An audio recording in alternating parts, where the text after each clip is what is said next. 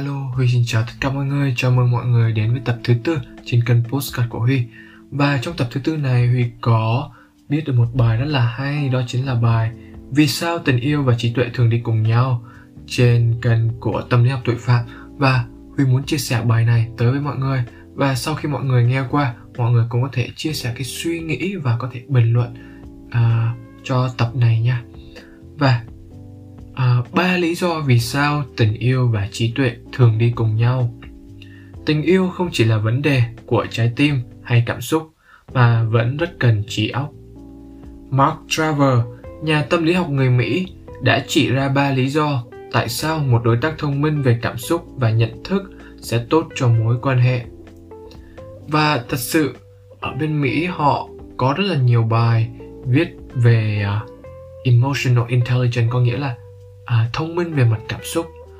Và trở lại với những lý do của nhà tâm lý học người mỹ. Lý do thứ nhất đó chính là người thông minh ấy, họ giỏi giao tiếp. Các nhà trị liệu tình yêu và hôn nhân cho rằng hầu hết các vấn đề trong mối quan hệ đều bắt nguồn từ sự đổ vỡ trong giao tiếp trong khi những đôi có trí tuệ thường giỏi việc này. Việc tìm một người ngang hàng về trí tuệ để kết hôn góp phần đảm bảo những rắc rối trong quan hệ vợ chồng, dễ dàng được hóa giải. Đồng thời, hai người ít xảy ra hiểu lầm hơn. Mọi người có thấy lập luận này đúng không ạ? Và theo chuyên gia tâm lý mark travers, đây có lẽ là lý do tại sao kết nối trí tuệ có xu hướng tồn tại lâu hơn. Còn tình yêu dựa trên sự phù hợp thể thể xác sẽ nhanh tan vỡ tuổi thọ của mối quan hệ không chỉ là kết quả của việc giải quyết xung đột hiệu quả, các cuộc trò chuyện kích thích, trí tuệ cũng đóng vai trò quan trọng.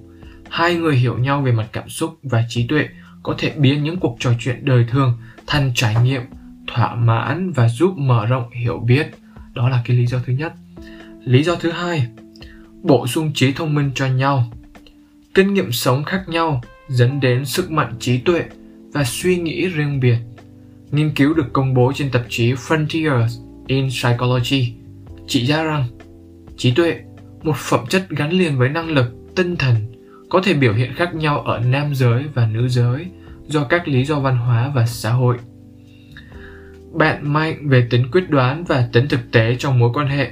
Bạn đời có thể thể hiện khả năng đồng cảm, lòng chắc ẩn và các dạng trí tuệ xã hội khác một cách đáng ngạc nhiên sự khác biệt này thúc đẩy khả năng phát triển trí tuệ của cả hai tốt hơn so với việc bạn chỉ một mình. Được tiếp xúc bởi thế giới quan khác, nhưng bổ sung cho nhau sẽ giúp cuộc sống thú vị và phong phú. Lý do thứ hai, mọi người thấy như thế nào? Và lý do thứ ba, người thông minh luôn sẵn sàng học hỏi, nghiên cứu được công bố trên tạp chí tính cách và sự khác biệt của cá nhân cho rằng bài kiểm tra chân thật nhất về một người thông minh là họ hiểu giới hạn trí thông minh của mình đến mức nào.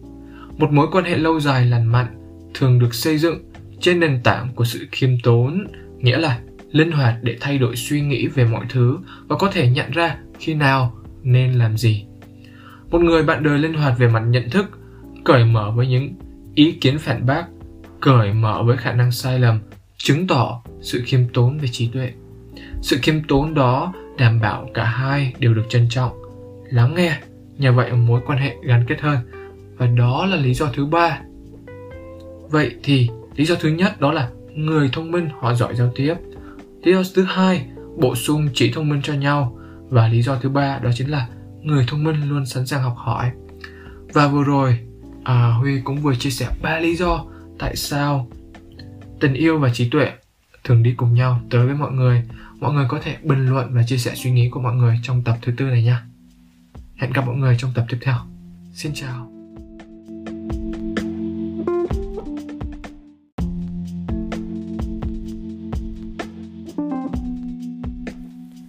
Trong thế giới ngày hôm nay, việc sử dụng hai ngôn ngữ trở nên ngày càng phổ biến và quan trọng hơn bao giờ hết. Bộ não của chúng ta được thiết kế để tiếp thu và xử lý thông tin từ nhiều ngôn ngữ khác nhau. Với khả năng học và sử dụng song ngôn ngữ, chúng ta có thể tận dụng sức mạnh của não bộ để đạt được nhiều lợi ích tuyệt vời Trong tập postcard này, chúng ta sẽ khám phá những lợi ích của việc sử dụng bộ não song ngữ. Chúng ta sẽ tìm hiểu về cách bộ não xử lý và kết nối thông tin từ hai ngôn ngữ khác nhau và làm thế nào việc học và sử dụng song ngữ có thể cải thiện khả năng tư duy, sáng tạo và giao tiếp của chúng ta. Chào mọi người đến với tập số 12 trên kênh Postcard Khám phá và học hỏi và mình là Huy. Hôm nay mình sẽ chia sẻ với mọi người à, nội dung lợi ích của một bộ não song ngữ. Chúng ta sẽ tìm hiểu về cách mà việc sử dụng hai ngôn ngữ có thể mở ra cánh cửa mới và mang đến những trải nghiệm tuyệt vời cho cuộc sống và sự phát triển mỗi cá nhân của chúng ta. À, Hablas español? Parles vos francés. Nỉ hơi sure dung mà.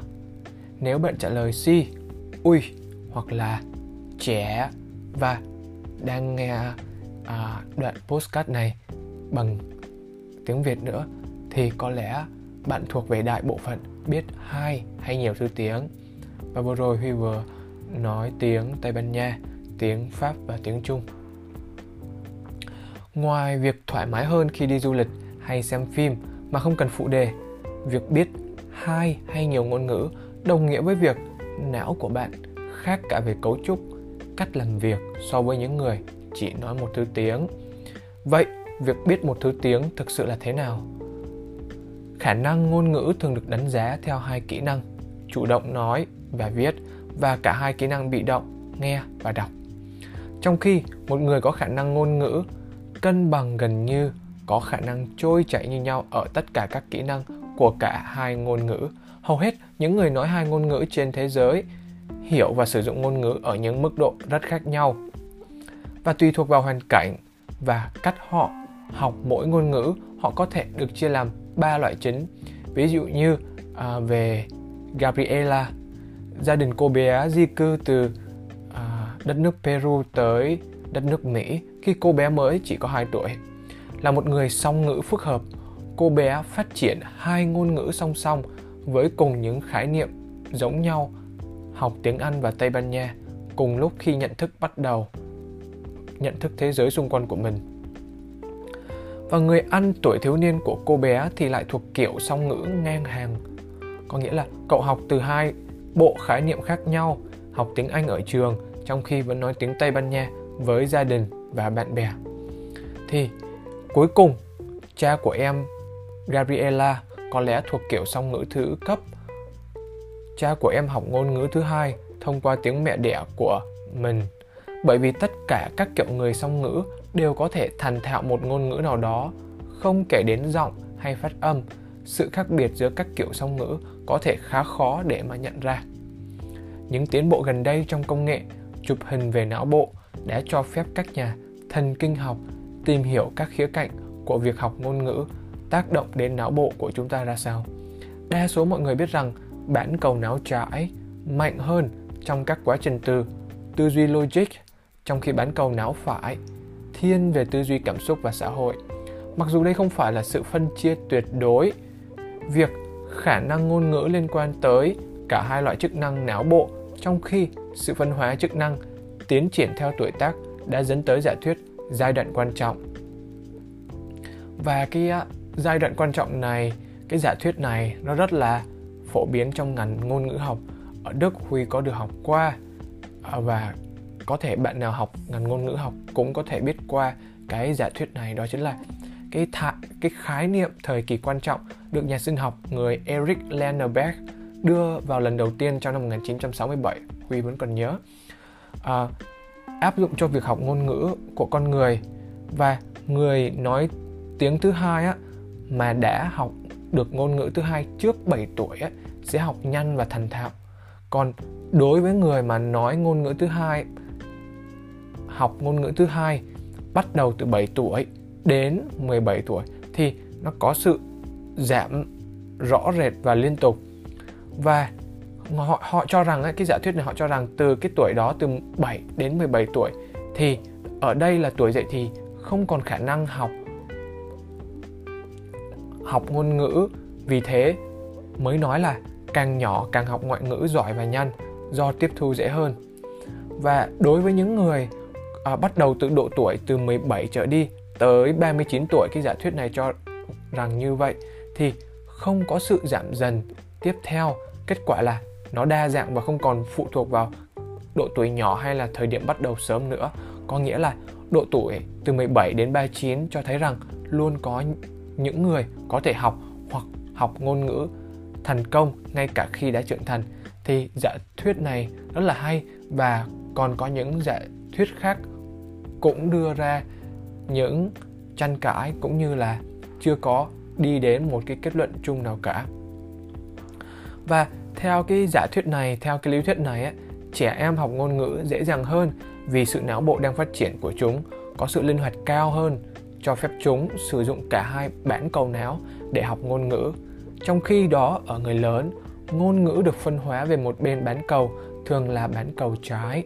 Nếu điều này là đúng, việc học một ngôn ngữ từ khi còn nhỏ sẽ giúp bạn có hiểu biết toàn diện hơn về ngữ cảnh xã hội và cảm xúc của ngôn ngữ đó.